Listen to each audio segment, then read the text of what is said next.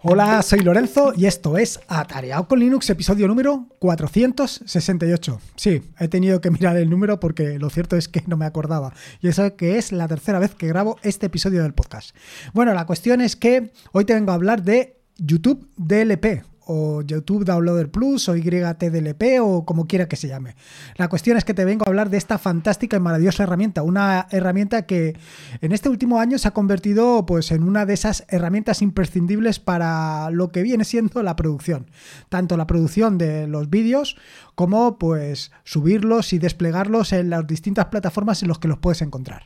Bueno, pues ya se encarga YouTube, o incluso yo te diría que ya se encarga los distintos algoritmos de buscarme la cara, el frame en el que salgo peor, para que, bueno, pues para que esa previsualización que puedes encontrar en Mastodon, en Twitter o en cualquier otra plataforma salga pues completamente desfavorecido, más si cabe de lo que puede ser la realidad. Esto ya me lo comentó en el último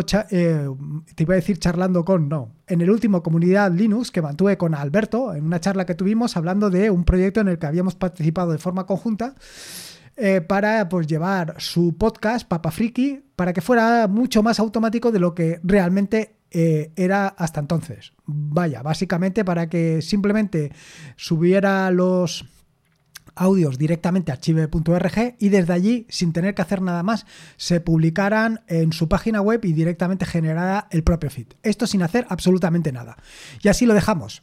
Bueno, total, que en ese charlando con Alberto, pues me dijo que era una lástima las caras que me salían en alguno de las capturas que salían en Mastodon, una red social a la que últimamente estamos los dos muy aficionados. Y sí, lo cierto es que me estuve fijando, estuve haciendo una comparación, una vista atrás de todos los últimos tuts que fui encontrando y vaya, cada cara que veía, cada captura de ese tut era más horripilante que la anterior. No sé cómo lo hace el algoritmo de YouTube, el algoritmo de Twitter, el algoritmo de Mastodon, no sé cómo lo hacen, pero siempre están buscando el frame en el que salgo completamente más desfavorecido. Cierto es que no soy nada fotogénico, pero hombre, una cosa es que no sea fotogénico y otra cosa es esto. Y no solamente fue Alberto el que lo comentó, también el amigo Alex Pro de SaoGeek me dijo exactamente lo mismo. Dijo, efectivamente, Alberto tenía toda la razón. En cada tut que me encuentro, en cada tut sales bastante mal. Incluso llegó a hacer una comparativa de un par de imágenes. Y cierto es que era algo, vamos, bueno, no tiene palabras. Simplemente busca el tut de Alex Pro y lo verás enseguida. La cuestión es que ya les comenté a ambos que era necesario poner solución rápidamente a eso. Y para poner solución rápidamente a eso había que hacer un par de operaciones. La primera operación, evidentemente, era volver a consultar la API de Mastodon, que es una API totalmente sencilla para hacer el tema de las producciones, para hacer los tuts. Y luego, por otro lado, había que ver cómo podía cambiar básicamente esa presentación o esa primera imagen que se veía. Y para esto, pues también, evidentemente, necesitaba de YouTube DLP. Y es precisamente aquí de donde saco toda esta parte de YouTube DLP. Ya le dedicaré otro episodio del podcast, aunque se lo dediqué recientemente a Mastodon, para que, bueno, pues para que veas un poco de dónde viene todo esto. Pero lo que me quiero centrar hoy básicamente es sobre YouTube Downloader Plus. Y es porque, como te decía anteriormente, durante este último año se ha convertido en realmente una de esas herramientas, una de esas piezas fundamentales que las necesito prácticamente a diario. Y te digo exactamente desde hace un año porque fue aproximadamente en el episodio 371 del podcast que titulé El fin de YouTube Downloader y dije, termina una era, precisamente, donde dije que me cambiaba a YouTube DLP. Así que voy directo al turrón y después de este poco de background que te he contado, vamos a profundizar un poco sobre esta herramienta. Como te decía, en ese episodio número 471 del podcast, lo que te vine a decir es que iba a sustituir YouTube DL por YouTube Downloader Plus o YouTube DL por YTDLP o como lo quieras llamar. Bueno, le voy a llamar YouTube Downloader Plus a partir de ahora para no liarme. Y lo iba a cambiar porque me había dado cuenta, a raíz de unas subidas que estuve haciendo a Fediverse TV, unas subidas que hice de unos vídeos de... Bueno, sí, exactamente, unos vídeos de Juan Febles, cuando me di cuenta que la cosa iba muy lenta con YouTube Downloader y no terminaba de entender. Estuve mirando porque evidentemente los algoritmos que utiliza YouTube Downloader, mejor dicho, los algoritmos que utiliza YouTube para todas las operaciones, tanto de carga como de descargas, para intentar evitar que la gente descargue, en fin, para evitar todo este tipo de cosas, pues con el paso del tiempo, con los meses, va cambiando. Y como va cambiando, es necesario actualizar la aplicación, actualizar YouTube Downloader, en aquel caso, a las últimas versiones. En ese momento, cuando se produjo el episodio número 371, acababa de actualizar precisamente YouTube DL y, sin embargo, seguía yendo muy lento. Estuve investigando, estuve profundizando sobre YouTube DLP, sobre YouTube Downloader Plus, y fue cuando pues, vi que estaba mucho más actualizado, tenía más características y tenía más posibilidades. Y en ese momento decidí migrar. Y bendita la decisión, porque lo cierto es que fue una decisión de lo más acertada. A partir de ahí las cosas fueron mucho más rápidas. Y no solamente eso, sino que a partir de ahí lo he integrado en muchos otros procesos que estoy utilizando para extraer al máximo las posibilidades que nos ofrece YouTube Downloader. Bueno, perdón, para las posibilidades que nos ofrece YouTube. Sobre YouTube DLP, decirte que es software libre, es de código abierto. Realmente, sí, realmente es software libre y es código abierto. Y es una herramienta que se utiliza para descargar vídeo y audios de pues, sitios como pueden ser YouTube, Vimeo, Dailymotion, entre otros, pero muchos más. Como te decía, YouTube DLP es una bifurcación, es un fork del original, que es YouTube Downloader, y que se ha mantenido activo desde que YouTube Downloader fuera eliminado de GitHub aproximadamente en 2020. Esto de la eliminación de YouTube Downloader de GitHub pues trajo mucha polémica y al final fue restituido de nuevo en GitHub. Pero el fork de YouTube Downloader Plus, lo cierto es que ha continuado con fuerza. Te he dicho esto de las licencias, de si era open source o era software libre, porque a mí me gusta distinguir sobre todo la parte de MIT, las licencias MIT yo siempre las considero como código abierto por el tipo de restricciones que impone, mientras que normalmente la GPL sí que digo que es software libre. Pero sin embargo, me ha llamado mucho la atención porque YouTube DLP es software libre, pero viene licenciado con una licencia que se llama Unlicense o algo así, ¿vale? Esta licencia tiene algunas diferencias con la licencia MIT, que es normalmente la que yo utilizo. Primero, que es copyleft. La licencia MIT es una licencia de copyleft débil, lo que significa que permite la redistribución y modificación del software, incluso lo permite en software propietario. Es decir, tú puedes licenciar tu código bajo software propietario. Por eso digo que no es exactamente una GPL. GNU GPL, sí, exacto. No es una GPL y por tanto no lo considero software libre porque evidentemente lo que se produzca ahí puede ser reutilizado en software privativo o en software propietario. Y por eso siempre pongo esta condición. De hecho, yo todo lo que libero lo libero con licencia MIT para que cualquiera pueda hacer exactamente lo que quiera. No, si lo quiere utilizar para hacer software propietario, como si lo quiere utilizar para lo que quiera. Esto es importante. Otra de las características que lo diferencia de Unlicense es que tienes una exención de responsabilidad. La licencia MIT incluye una exención de responsabilidad, mientras que la licencia Unlicense no la incluye.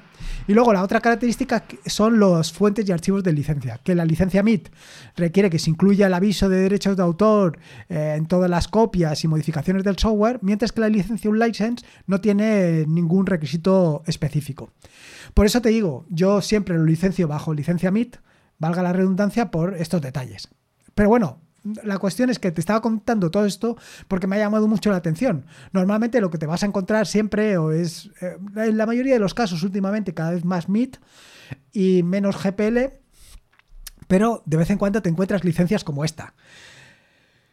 Bueno, esto era simplemente al margen. ¿Qué diferencias puedes encontrar entre YouTube Downloader y YouTube Downloader Plus? Bueno, lo primero es que YouTube Downloader Plus tiene muchas más actualizaciones, se actualiza con mucha más frecuencia que el clásico YouTube Downloader.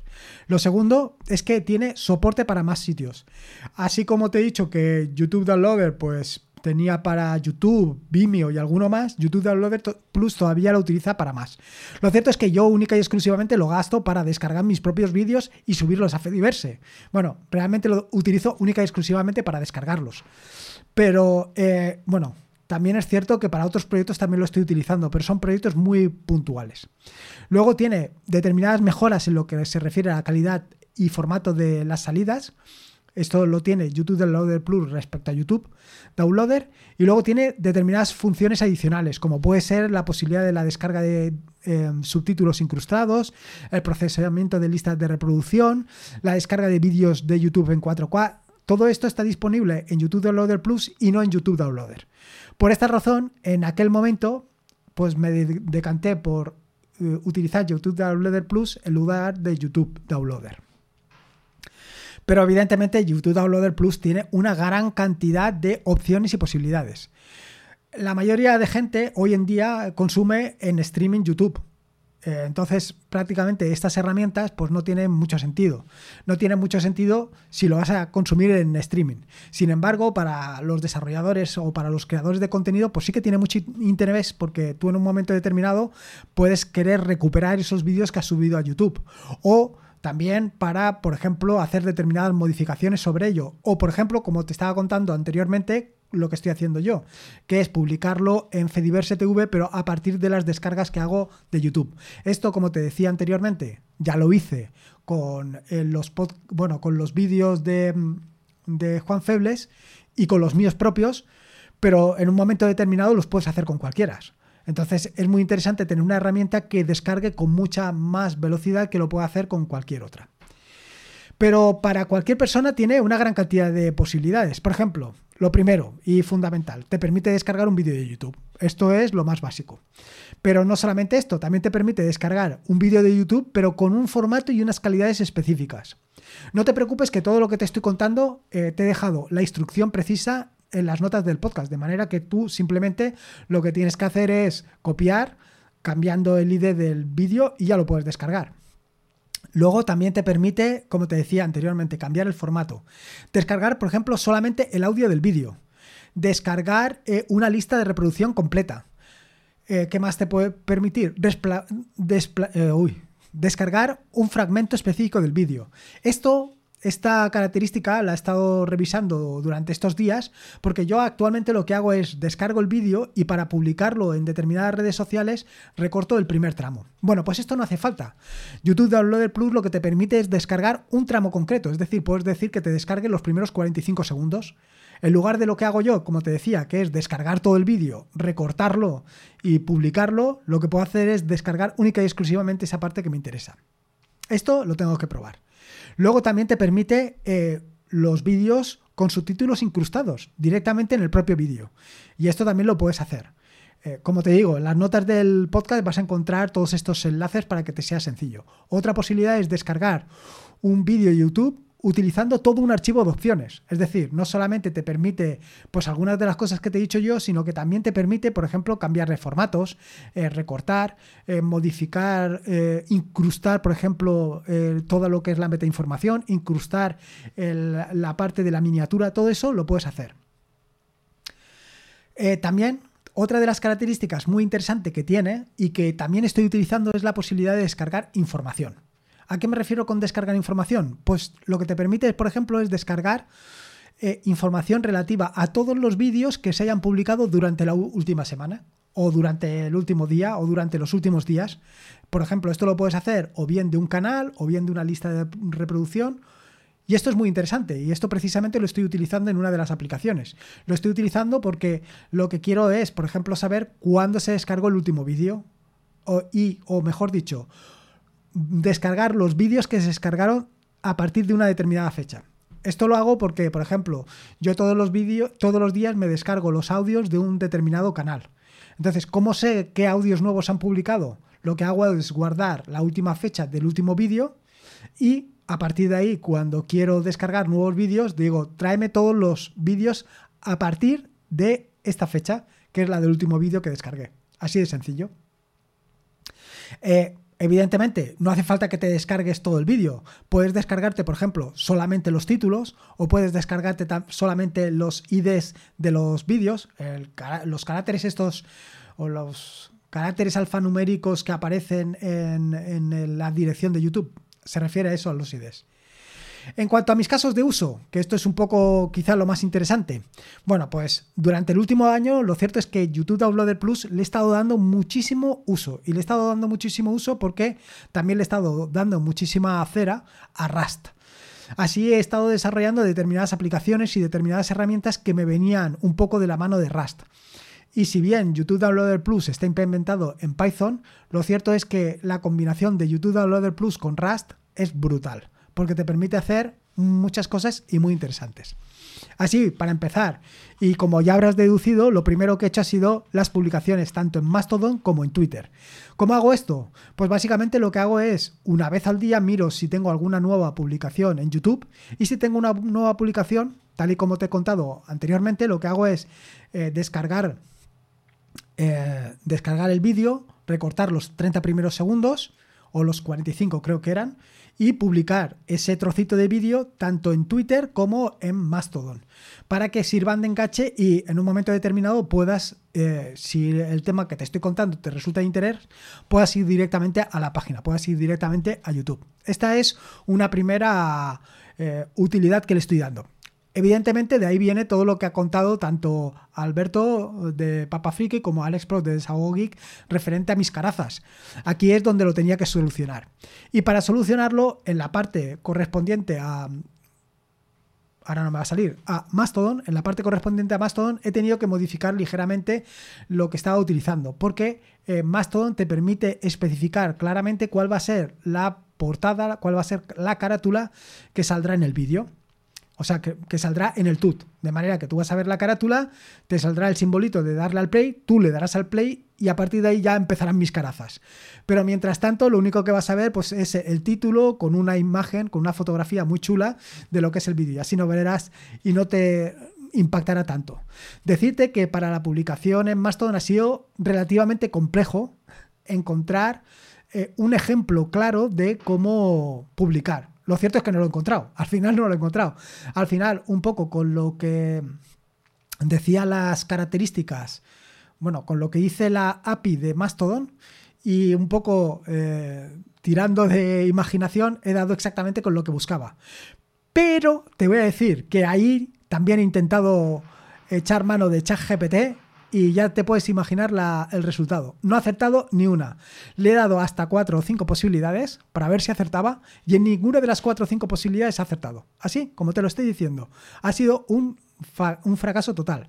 Y ha sido un fracaso total porque en todas las ocasiones, y aunque le estaba diciendo que no lo estaba haciendo bien, que no lo estaba publicando bien, en todas las ocasiones me daba soluciones que o bien se correspondían con la versión 1.0 de la API de Mastodon, o bien no se correspondían con ninguna realidad de ninguna, ni de esta realidad, ni de una realidad paralela, ni, bueno, incluso soluciones inventadas.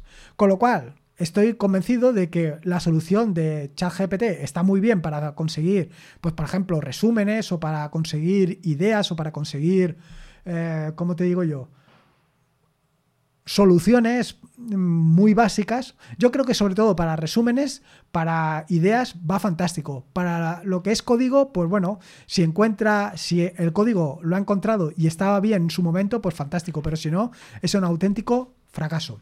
Y luego otra cosa de las que he solucionado con esto de Mastodon es que si te das cuenta, cuando hay un vídeo en Mastodon o una imagen, aparece, por lo menos esto sucede en Megalodon, un simbolito con una admiración en la parte inferior izquierda. Esto quiere decir que no tiene el título, o mejor dicho, no tiene la descripción, porque Mastodon tiene una ventaja brutal, y es que te permite, sobre todo para los invidentes o para las personas que tienen déficit visual, pues tienen lo que viene siendo el alt, es decir, cuando no ves, lo que te muestra es la descripción de la imagen que está ahí. Bueno, pues lo que he hecho ha sido incluir la descripción. la descripción que he puesto ha sido básicamente el título del vídeo que estoy publicando, y así por lo menos tienes una idea de lo que hay ahí detrás. Y sobre todo no vas a ver mi caraza. Así que bastante interesante. Sobre el tema de otros usos que le estoy dando, pues el otro uso que le estoy dando, y te he comentado anteriormente, es sobre todo el tema de Fediverse TV. Y es que, como te digo, actualmente lo que estoy haciendo es primero publicar en YouTube, y de hecho lo que hago es, una vez a la semana subo todos los vídeos a YouTube, y luego a lo largo de la semana se van publicando uno detrás de otro. Cuando se publican en YouTube, lo que tengo es un servicio que va mirando si se ha publicado en YouTube, y en el momento que se publica, lo publica en... o sea, lo que hace es descargarlo de YouTube y subirlo a Fediverse. ¿Por qué lo hago así? Pues lo hago así porque hasta el momento lo que tengo muy de la mano, porque está muy bien documentado, es la API de Fediverse. Entonces, subir a Fediverse TV vídeos es relativamente muy sencillo. Sin embargo, subirlos a YouTube no es tan sencillo, no es tan cómodo como yo esperaba. Con lo cual, el proceso que a mí me gustaría fuera al revés, es decir, publicar primero en Fediverse y luego subir a YouTube, no lo tengo implementado precisamente por eso. En el momento en que tenga de la mano cómo subir el vídeo directamente a YouTube, lo cambiaré. Publicaré primero en Fediverse y luego publicaré, descargaré el vídeo y lo publicaré en YouTube. Y así, pues mira, me quitaré ese problemilla de encima.